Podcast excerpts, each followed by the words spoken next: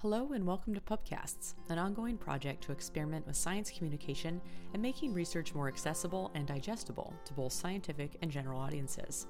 Pubcasts are annotated and abridged audiobook style recordings of peer reviewed scientific research, read to you by the authors. I'm your host today, Hannah Harrison. Pubcasts are inspired by a passion for podcasts, demystifying science, and the power of the human voice. Our goal is to give you, the listener, a new way to connect with research, and just as importantly, the researchers. This recording will focus on trying to communicate a published research article in an engaging and convenient way. And I will sometimes stop to explain a concept, give a short anecdote about the research experience, or emphasize a main point. Our hope is that this format will give researchers and academics a new way to engage with the literature, and for the non academics out there, a way to hear about new science in a more interesting and digestible way. To keep things straightforward, you won't hear the in text citations, long acronyms, or other details that make wading through a paper challenging. But, like all peer reviewed research, this work stands on the shoulders of researchers who came before. So, we strongly encourage you to visit the paper online and see the full reference list. Today's paper is titled How Academic Podcasting Can Change Academia and Its Relationship with Society A Conversation and Guide. This paper was authored by Michael Cox, Hannah L. Harrison, Stefan Partelow, Stephen Curtis, Stephen Elser, Courtney Hammond Wagner, Robert Hobbins, Connor Barnes, Lisa Campbell, Laura Cappelatti, Emily D'Souza, Julie Fowler, Aaron Larson, Franz Libertson, Rafaela Lobo, Philip A. Loring, Marissa Matsler, Andrew Merrie, Eric Moody, Ruby Quinones, Jason Sauer, Catherine Schaub, Sturle Hauge Simonsen, Susan Washko, and Benjamin Whitaker. This paper was published by Frontiers in Communication in the specialty section Science and Environmental Communication in April of 2023. You can read the full text and see the affiliations and other details of the authors at the journal's website. Part 1 Introduction Community identity and community building activities are central to academia's functionality. They shape learning and knowledge production goals, structure academic administration and funding, and facilitate institutional development that can support continued research and learning. Academic communities organize researchers, lecturers, students, administrators, everyone who's working toward common values and activities. They thus play important roles in shaping the types of interactions, impact, and outreach that science has within and beyond them. Such communities further interface with funding agencies, government practitioners, civil society groups, and they shape how, what, and why knowledge is produced, and further, how it's used in society. Each academic community exists as a network of individuals and groups engaging in collaborations with each other and sometimes competing with each other as well. In their 2020 paper, Freeth and Caniglia outline five dimensions of collaborative groups based on the concept of epistemic living space, or social structures and values that guide action. These authors highlight five dimensions that impact the actions taken and outcomes achieved by a collaborative group. They highlight epistemic, social, symbolic, spatial, and temporal dimensions. Assumptions about what is worth knowing and how knowledge could or should be produced is an essential feature of academia and fits into that first dimension of epistemic.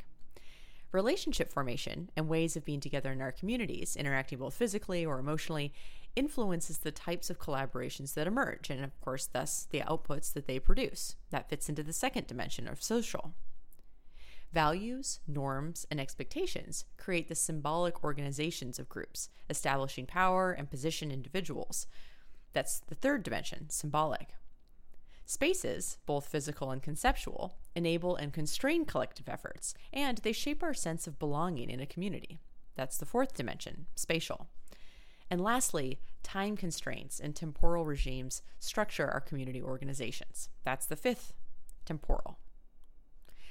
As essential as academic communities are, they also face challenges that prevent them from reaching their full potential, such as burnout, depression, anxiety, and imposter syndrome a lack of diversity and inclusion and high barriers to entry, and narrow criteria for professional advancement that can really crowd out extracurricular activities. And we, we put that in quotes here.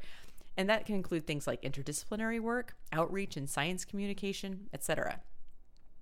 An underlying challenge is that academia is a composite. It's made up of thousands of self organized communities that mostly rely on voluntary contributions, often from very overburdened scientists with few incentives to spend time on service. And that means things like peer reviewing articles or committee work. Establishing the values that we want and fostering cultures of change is really quite unlikely to occur without heroic individual efforts or sustained contributions from well organized groups of frontrunners, again, in quotes. Community change is additionally challenged by institutional lock in to past incentives, organizing principles, institutions, and outputs, as these shifts that we're, talking about really require substantial and time consuming investments into addressing systemic issues. Traditional community building activities remain standard practice for personal and professional academic advancement, with very few new options or pathways for alternative kinds of engagement. These include conference attendance, peer reviewed journal and book publishing, networking meetings, amongst others. But those activities have limitations. They are maintained by high prestige gatekeepers, restricted or limited in who can participate, and are often spatially or temporally fixed events and have historically lacked inclusion and diversity across career stages and geographies beyond Europe and North America and amongst historically marginalized groups. Given these challenges, new approaches for developing academic communities are really needed. In this context, we argue that academic podcasting can contribute positively to academic community development and extend engagements between academia and other partners to fulfill the goals of more truly transdisciplinary science. Hopefully, it does this in ways that bypass the institutional lock in experienced by the traditional formats I've already mentioned. Podcasts are audio media, sometimes with video accompaniment, and they feature verbal communications in a variety of formats and styles. Interestingly, they're often also produced with very little administrative oversight and they perform very few barriers to entry. Podcasting has become an emerging medium within science where a diversity of producers and formats can now participate. Recent work in the field of critical podcast studies has shown that podcasting can be both a scholarly research tool and a method of dissemination that doesn't require a written text to establish rigor. Some formats can offer researchers an opportunity to learn something new about their research subjects and engage with them in novel ways, while others focus on pedagogy and student learning. Podcast studies are examining what it means to have a voice and to be heard, particularly with respect to openness, equality, and diversity, and in overcoming obstacles to creating, learning, and listening. In this article, we draw on our own collective experiences as academic podcasters, as well as the growing literature on this topic, to talk about how academic podcasting can impact each of the five dimensions that I mentioned earlier. And in so doing, we really hope to redefine what it means to be an academic community.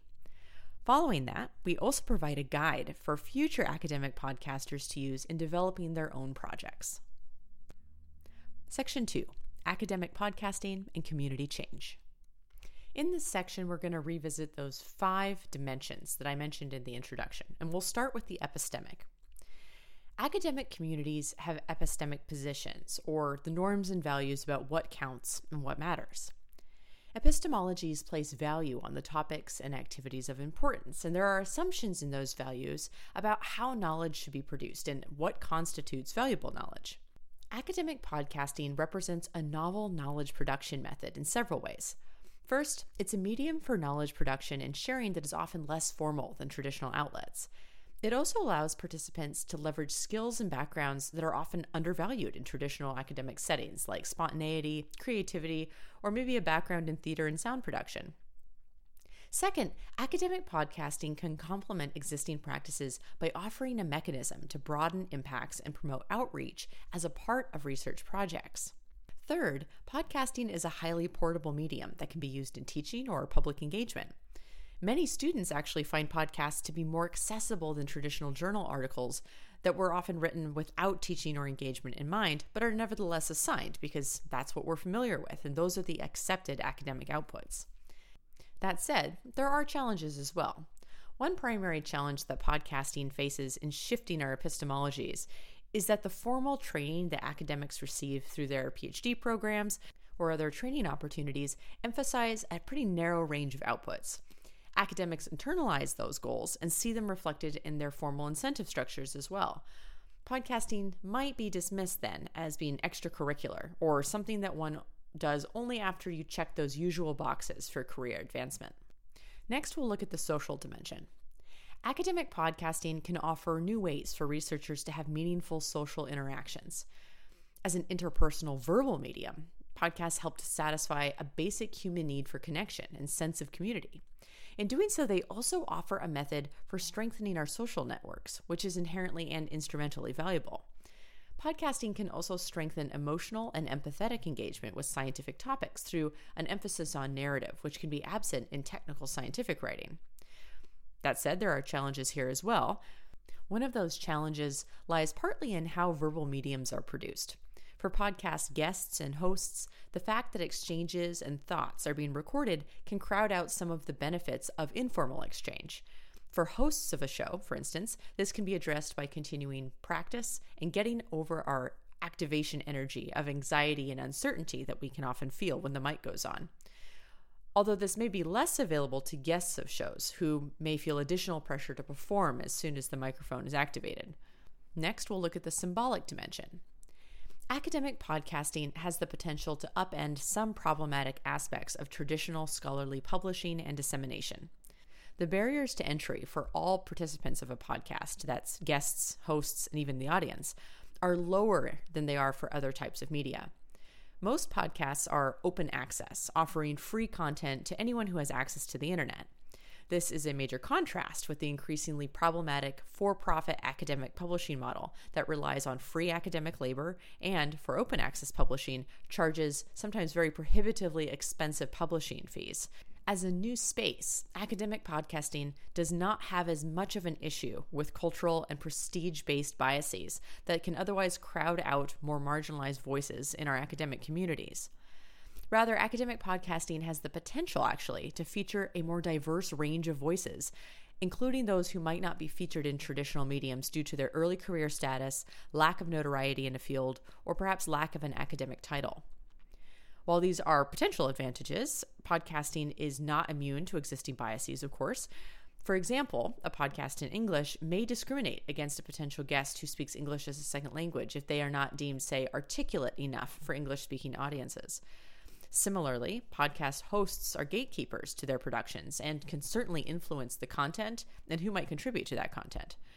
Furthermore, some might be concerned that a lack of peer review may lower the standard of content that is produced. Finally, the open access model of scholarly podcasting means that there is usually little to no funding to support the production of content. This lack of funding makes it pretty difficult to maintain a commitment to podcasting as it competes with more traditionally valued activities in scholarship. Next, we'll look at the spatial dimension. Podcasting has enormous potential to foster community development within academic circles. This results from multiple dimensions that we've discussed here the social connections that are formed, the increased accessibility of the medium, and the more continuous nature of production. Part of this concerns the dimension of space itself. We can engage with audio in places that we cannot with other media, and can be more easily integrated into our daily routines, such as maybe listening to a podcast while commuting. Perhaps most importantly, podcasting has no spatial barriers and is only limited by internet access, allowing scholars to connect across the planet. As such, communities linked by podcasts have the potential to develop beyond where they just share workspaces, to include those with whom we share our ideas, our inspirations, and our values. However, challenges remain. One such challenge that podcasting faces in that community development is how to make that connection genuine and not be stuck or replicate the asymmetries that typify most communication with little or no give and take. The nature of guest based podcasting formats does help with this somewhat, but it's not a perfect fix. There is still a performer audience dynamic to that medium. One solution to this, however, might be to have listeners share questions or topic suggestions that they would like to hear discussed by the podcast hosts. Finally, we'll talk about the temporal dimension. Podcasting offers more regular, informal access and engagement than traditional outlets. Many podcasts, for instance, publish episodes as often as once a week. This allows for more continuity of engagement, which is important for building and maintaining a sense of community. This can also provide a benefit to podcasters who see their outputs put out more regularly, maintaining their motivation to continue creating content. Most podcasts last between 20 and 40 minutes, and so can be consumed in less time than it would take to understand the intricacies of many academic articles. Listeners can also choose to download episodes and listen to them at their leisure. But a primary challenge related to time is simply how long it can take to build up a podcast project and gather an audience. This issue can be helped if the podcast builds on existing networks, but to some extent, the point is for podcasting to be branching out beyond those traditional structures. Additionally, post production, or the editing phase of making a podcast, is very time consuming, especially in cases where the episodes require more structure. So, for example, the review of a topic or a narrative based podcast versus an interview. With all of that in mind, we want to provide a practical guide for potential scholarly podcasters, which is what, where we come to here in section three. In this section, we build on examples from several academic podcasting networks to try and enhance podcasting capacity in academia. We do that by offering this guide to new or potential scholarly podcasters. In the printed version of this paper, you can find this guide in Table 2, and we lead the reader through several key decision points that, from our own collective experiences, we believe are critical to conceiving, developing, and implementing your own podcast. While we present these ideas linearly, we suggest that readers interested in starting their own project begin with whatever element makes the most sense to you. So, first, let's go to section 3.1 Motivations. Prior to undertaking a podcasting project, scholars should interrogate their reasons for choosing a podcast as a scholarly output or research tool. A lack of reflection about your motivations can lead to podcast projects being started because it's fashionable or maybe it seems fun, maybe it even checks a box. But then you may find later it's a lot more work than you thought, or you're not really sure why you're investing the time in it. In terms of reach, podcasting has important benefits for scholars, podcast collaborators, the broader research community, and for engagement between academics and other actors. If podcasting is intended as a research method versus as a strategy to support grant applications as a research output, those motivations are likely to lead the podcast maker in different directions in terms of how the podcast is organized, aligned with their research project, and distributed. Podcasting can also serve as a networking and professional development tool. Developing a research related platform to engage a wide network of professionals and develop our own presentation skills may be a strong motivation, particularly for a research team with early career researchers. Podcasts offer hosts and guests an opportunity to co produce dynamic connections between ideas and novel intellectual paths explored through the podcast format. Podcasts can also offer guests a platform to highlight their own experiences and, if they're academics, to share their research. In some cases, new insights can emerge during podcasting exchanges that can lead or contribute to new academic work. This can also occur in formats without guests, such as among hosts getting together to discuss a topic or a paper. Now, of course, podcasters may also be motivated by intrinsic benefits. For example, podcasting may serve as a creative outlet free of the normal concerns that restrict behavior and outputs in traditional academic communities. In a similar way, podcasting might offer an opportunity to humanize participants by supporting community development and social capital that are harder to generate in traditional media and informal interactions, like, say, a conference talk. In the same way, the verbal medium of podcasting is live, and therefore it can seem less packaged into the prescribed steps of content that we're used to, or is and it becomes less exclusive of the expression of personality. This gives potential podcasters the opportunity to bring more of themselves into their work, which may fulfill a reflexive desire or need to be a person and a person engaged in research. Podcasts can also be used to diversify the voices that are heard in and from academia, both in the identities of hosts and of guests. For researchers working with marginalized or underrepresented communities, or for whom they themselves are part of such communities, a podcast might be an appropriate medium to serve motivations around equity, inclusion, diversity, and accessibility. On a broader overarching level, podcasts benefit from being open access, which is, can enhance scientific literacy by removing accessibility barriers to science. And it can often make science less esoteric and more digestible and humanized. As science communication and knowledge mobilization grow as priorities for scholars and funding agencies alike, the opportunities presented by podcasting to meet those knowledge sharing needs may be an excellent motivator for potentially for potential scholarly podcasters. So, our main takeaway here, scholars should interrogate and define their motivations. And they should think about the audience that, they, that is being served by those motivations as maybe a first step in planning a scholarly podcast. The next thing to consider is the format. Within podcasting, formats can vary widely. Scholars should ask themselves, how do I want my podcast to sound? Or what format best fits my motivations? Podcast formats can include interview based, discussions amongst co hosts and guests, like a talk show, news or science reporting, or thematic storytelling or narrative approaches. As most podcasts produce a series, multiple series, or have regular episodes along with supporting materials, such as maybe a website or social media, scholars should carefully consider the time investment that they are able to make into their podcast project. Different format styles will require different amounts of editing time, time spent recruiting guests, or even time spent coordinating hosts.